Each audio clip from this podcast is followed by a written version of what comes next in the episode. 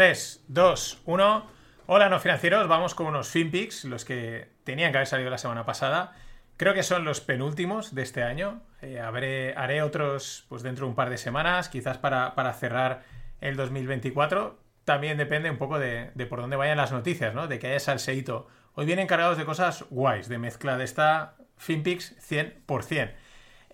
Bueno, el otro día Elon Musk la lía, voy a poneros el audio, estaba en un evento con Andrew Sorkin, que es el de la CNBC o el de la NBC, un típico de un periodista presentador de programas financieros.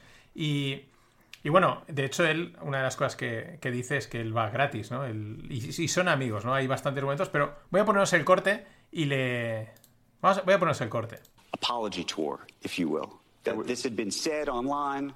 There was all of the criticism. There was advertisers leaving. We talked to Bob Iger today. I hope they stop. You hope? Don't advertise. You don't want them to advertise? No. What do you mean? If somebody's going to try to blackmail me with advertising, blackmail me with money, go fuck yourself. But go fuck yourself. Is that clear? I hope it is. Hey, Bob, if you're in the audience. Well, let me ask you then. That's how I feel. Don't advertise. How do you think then about... Bueno, como habéis oído, está Andrew Sorkin. De hecho, luego hay un momento muy divertido en el que cuando Elon Musk le está diciendo que él no va a estos eventos, que él dice, le pregunta, ¿cuál es mi fee, no? ¿Cuál es mi comisión o mi coste?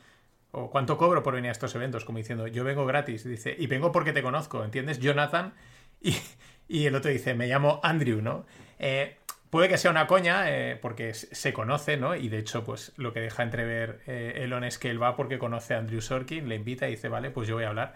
Pero aquí salen bastantes cosas muy interesantes, ¿no? La primera es que le está comentando Andrew que si, pues el tema este de que al entrar en Twitter, o ahora se llama X, permite el discurso libre con una censura muy pequeña, muy limitada. Eso ha hecho que muchas empresas y compañías que se publicitan en Twitter pues digan, pues no vamos a publicitarnos porque permites el discurso de este tipo, de este otro, ¿eh? Y claro, pues eso tiene un impacto en las compañías, o sea, tiene un impacto en los beneficios, en el modelo de negocio que principalmente del que vive gran parte de Internet es la suscripción o la publicidad o incluso ambos.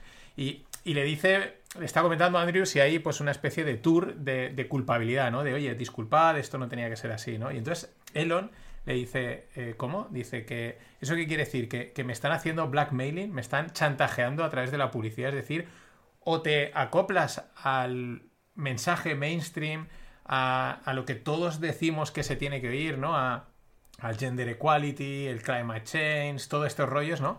O sea, o dices lo que nosotros queremos que digamos, o no te ponemos pasta, ¿no? O sea, es un blackmailing, es un chantaje. Es el chantaje un poco indirecto y directo que se hace constantemente, ¿no?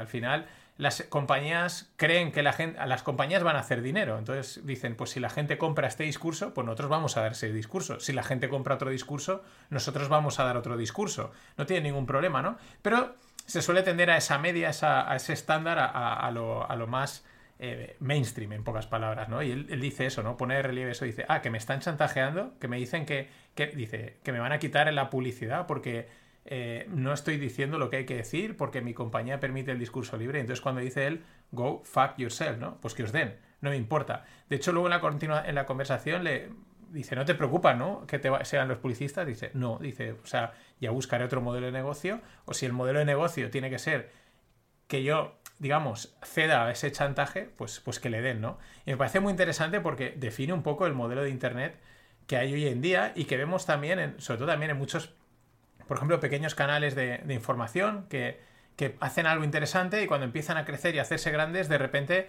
para mantener esas visitas, para mantener a los anunciantes, ceden a ese discurso general, ¿no? A ese discurso mainstream, ceden, ¿no? Y caen un poco todo en la misma dinámica, todo acaba siendo un poco lo mismo. Me decía hace poco un oyente, dice, es que haces algo distinto, ¿no? El resto al final empiezan bien y acaban un poco en ese mainstream, ¿no? Y me parece súper interesante, aparte del propio Elon, pues el go fuck yourself, ¿no? Que os den por saco, a mí me la pela, no tengo ningún problema. pero también poniendo en relieve ese problema que es con respecto a la publicidad, a generar ingresos.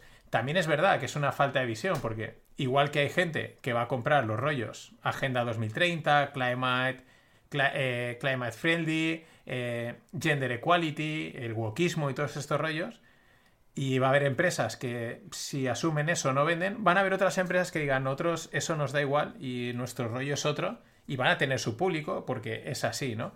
Es muy interesante. Lo mejor, pues cómo no, Internet, porque Internet coge este Go Fuck Yourself y hace este auténtico remix que... If somebody's going to try to blackmail me with advertising, blackmail me with money, go fuck yourself. Go fuck yourself. Go fuck yourself. Go fuck yourself. Me encanta. Luego lo volveré a poner al final. Go fuck yourself. Es que ahí Internet habría que pagar solo por esto, solo por estas cosas. Bueno, vamos a continuar con estos finpics, ¿no? Pero muy interesante este punto. Elon es que es en X, en Twitter hay que estar. Vaya mejor, vaya peor, hay que estar. Es el sitio porque es donde se permite absolutamente todo. Siguiendo con Elon, esta semana pasada se empezaron a entregar los primeros Cybertrucks, ese bicho entre pickup, todoterreno, futurista. Acordaos que en la presentación lanzaron una bola de metal a los cristales y se rompieron, que fue un auténtico espectáculo. Bueno, han empezado a hacer los deliveries esta semana pasada. Parece ser, por lo que comentan, que es un auténtico quebradero de cabeza producir ese coche, ¿no? Que hay bastantes problemas de producción y para conseguir los pedidos que tienen solicitados, pues evidentemente, ¿no? Solo hay que ver el diseño y yo creo que no hace falta saber mucho de diseño, de producción, para entender que producir eso no debe ser nada fácil, salvo que sea una auténtica carcasa que le pones encima de otra cosa, ¿no? Pero bueno, ahí que nada, pues quizás empezamos a ver algún bicho de estos por alguna de las ciudades en las que nos movemos. Mientras, los memes no fallan. Este solo lo podéis ver en el vídeo, pero es un meme de Lego con un Fire Rescue, ¿no? Un Tesla, un coche eléctrico quemándose, haciendo una crítica a un tema que ha emergido también últimamente, que es las baterías eléctricas. Aquí en España, Renfe ha prohibido los patinetes eléctricos. El otro día Juan Luis Hortelano por Twitter me comentaba que hay muchas aseguradoras que a los parkings públicos no les aseguran si admiten coches eléctricos. Había una noticia en el circuito de Fórmula 1, de motos, el circuito que hay de coches aquí en Valencia, que se quemó un coche eléctrico de los que estaban compitiendo y los bomberos no pudieron apagarlo. Parece ser que, esto es lo que he leído rápidamente, ¿no? Que este tipo de baterías, cuando se incendian, hasta que no se ha agotado la batería, no deja de incendiarse por mucha agua, por mucho... O sea, no hay manera de apagar eso hasta que no se ha consumido totalmente, ¿no? Cosa que no pasa con los coches, con los motores de combustión tradicionales, ¿no? Entonces, empiezan a emerger... Claro, llevamos ya un tiempo con los coches eléctricos empezando ya a ser parte del día a día, ¿no? Y empiezan a emerger los problemas al cabo de un tiempo, ¿no? Tanto de mantenimiento, problemas con las baterías y tal. Empieza un poco a derrumbarse ese panorama verde, idílico, eléctrico que nos estaban pintando. Y como no, los memes, la mejor forma de representarlo. Bueno, hace un año, el 30 de noviembre de hace un año, lanzaban ChatGPT, ¿no? Lo tuiteaba estos días Sam Altman, que hace un año estaban sentados definiendo las últimas líneas para hacer el lanzamiento. Qué rápido pasa un año, pero lo que ha avanzado la inteligencia artificial en un año es una auténtica barbaridad. Rápido es poco. Yo a veces no sé... Yo digo, mi política es... Yo espero, ¿vale? O sea, va tan rápido que te pones a aprender una herramienta hoy y mañana ya es absurdo porque hay otra herramienta que lo hace más rápido y más fácil, ¿no? Con lo cual... Quizás esperar una cierta estabilización o un cierto encontrar algo y vale, pues esto sí que puede tener sentido, porque es que va extremadamente rápido y vamos a ver realmente dónde acaba. Desde mi punto de vista, el impacto que tiene en todo es enorme y eso siempre genera una crisis. No tiene que ser una crisis económica, pero sí una crisis de cambio, los cambios de modelo, ¿no? A nivel laboral, de producción, porque esto lo está impactando todo y va a una velocidad brutal. Hilando un poco, no tiene nada que ver, porque no tiene que ver con la inteligencia artificial. a día de hoy, tiene que ver más con las circunstancias económicas, pero las rondas de despidos, cómo estamos de despidos en el mundo, ¿no? Algunas cifras. En los últimos días, KPMG va a congelar la paga a 12.000 empleados en Reino Unido. Volkswagen va a cortar miles de empleos. Pricewaterhouse corta un 2% la fuerza laboral en Canadá. Lion Electric, que no la conocía, va a despedir un 10% de su fuerza de trabajo. Lloyds Banking va a pone 2.500 empleos en riesgo en su plan de recorte de costes. Y TikTok planea también cortar unas 1.000 empleos en gaming. Ojo, gaming, sector de crecimiento, tecnología, tal. Y también recortan quizás lo que hemos venido diciendo un tiempo, ¿no? No sé dónde lo comenté ya, en qué, no me acuerdo. Pero Internet o el mundo digital tiene un potencial enorme, pero cuando te metes te das cuenta que ni es tan sencillo ni tan fácil conseguirlo, ¿no? O sea, no es tan paraíso dorado como venden, ¿no? Y este tipo de cosas que a mí, que TikTok, pleno crecimiento, boom, a lo bestia, gaming, recorte también, me parece significativo. Más despidos, esta vez en el mundo de la banca de inversión, nos los trae Héctor Chamizo. Citi, 7.000 trabajadores. Wells Fargo, un 5%. Goldman Sachs, 4.000. Charles Schwab, que es un broker, 6%. Morgan Stanley, un 4%. Y RBC, que es creo que es el Royal Bank of Scotland, en torno a un 1-2%. El sector de la banca y de las finanzas lleva ya un año haciendo diferentes tandas de recortes. Interesante. Vamos a ver por dónde va. Y también se suman los recortes Telefónica. Nada más y nada menos que va a ejecutar el primer ERE en una década en España. Telefónica no es significativo, ¿vale? Es una empresa que era pública, ahora es privada, es un ente, no es que signifique nada, simplemente es más la anécdota. Y bueno, vamos a entrar también en el mundo woke. Disney, ¿no? Una compañía que ha hecho un viraje al mundo woke, de wokismo, y que se le exige, por eso Elon dice "Hi Bob" y se refería a Bob Iger, que es el CEO, el que lleva ahora mismo Disney, y ha sido uno de los culpables de que Disney adopte las políticas y woke y todas estas tonterías de yo qué sé, de una Ana Bolena negra. No, eso es en Netflix, creo. En fin, que si el Rey León ya no es Rey León y todos estos rollos, ¿no? Y por eso dice Elon Musk en el vídeo "Hi Bob". Ahora hablaremos del tema woke, pero cosas curiosas.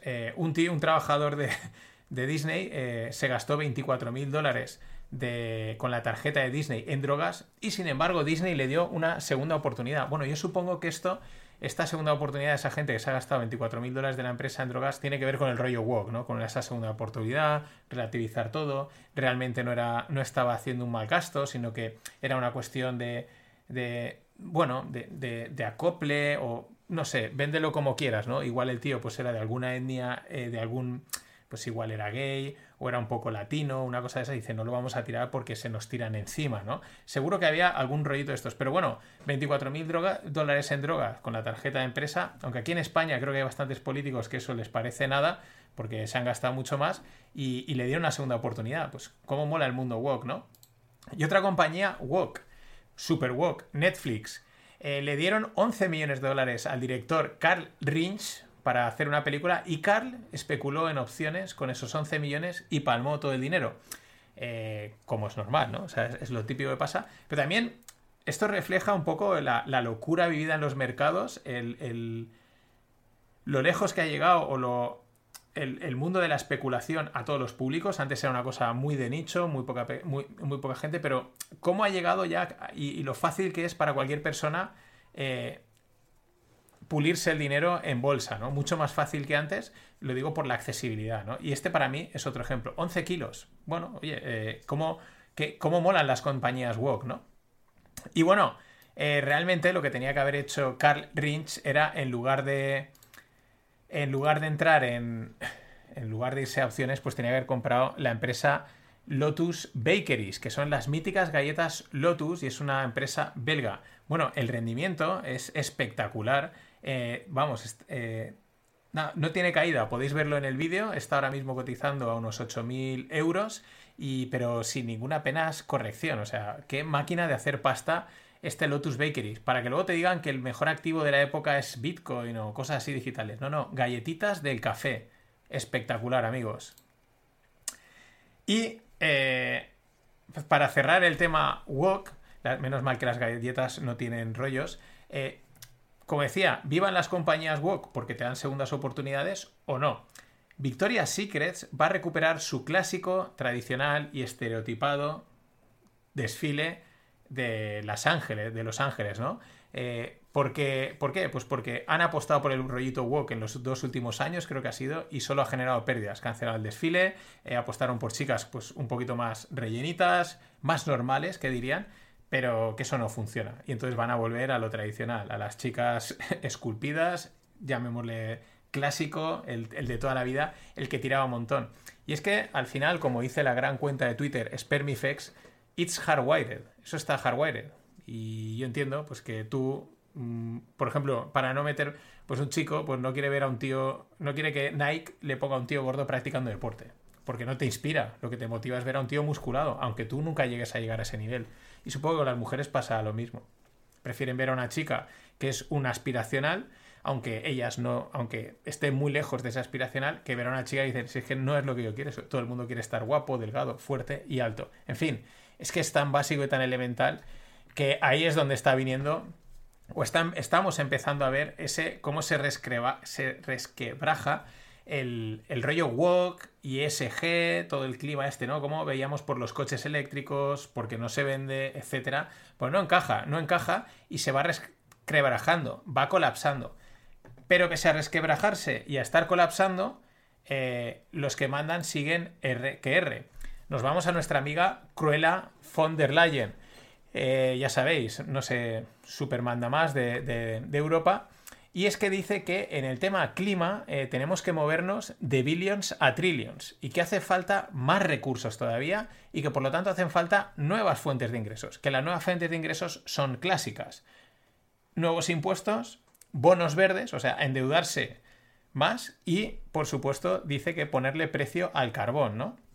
¿Qué hace falta? O sea, necesitan más y más dinero pues para mantener el chiringuito y hacer el chiringuito más grande. El negocio está en meterse ahí, ¿vale? En meterse ahí de la manera que sea, pillar alguna de las subvenciones, montar una empresa ESG, Green, Electricity, Equality, de como sea, pedir alguna, enganchar alguna de las subvenciones y a vivir del cuento. Ese es el negocio para los próximos años, sin ninguna duda. Y es que estamos en víspera, porque nos van a sangrar, o sea, nos van a reventar. O sea, el ESG Green ya es un sinónimo de vas a palmar un montón de pasta, vas a ser muy guay, van a hablar bien de ti, pero vas a palmar pasta a mansalva. Impresionante. Y es que, claro, estamos en vísperas del COP28, ese evento mundial en el que se juntan también otra vez todos los países para hablar de los retos climáticos y todo este rollo. Pero es que, claro, el destino es maravilloso. Y si no, este vídeo, que lo he perdido, no sé por qué, lo he perdido, y lo voy a poner.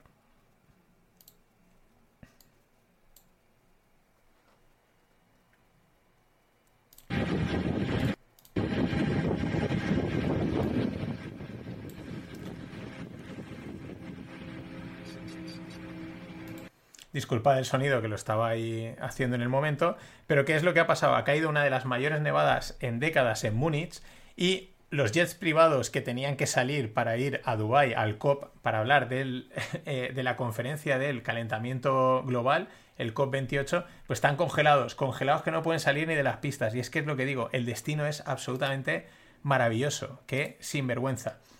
Y bueno, hemos empezado con Elon, ahora os volveré a poner el remix para cerrar. Pero antes hablemos de su partner, Peter Thiel, que también es un perfil mucho más bajo, ¿no? No tan público, pero está metido también en todos los fregados que sean de innovación y de cosas nuevas. Una noticia que a mí no me sorprendió. Se ha sabido que Peter Thiel fue informante del FBI. Claro, aquí cuando llegas a un cierto nivel, si quieres hacer pasta, o estás en connivencia con el Estado, o no te van a dejar hacer ni un duro. Y ahora sí, para despedirnos... El mix.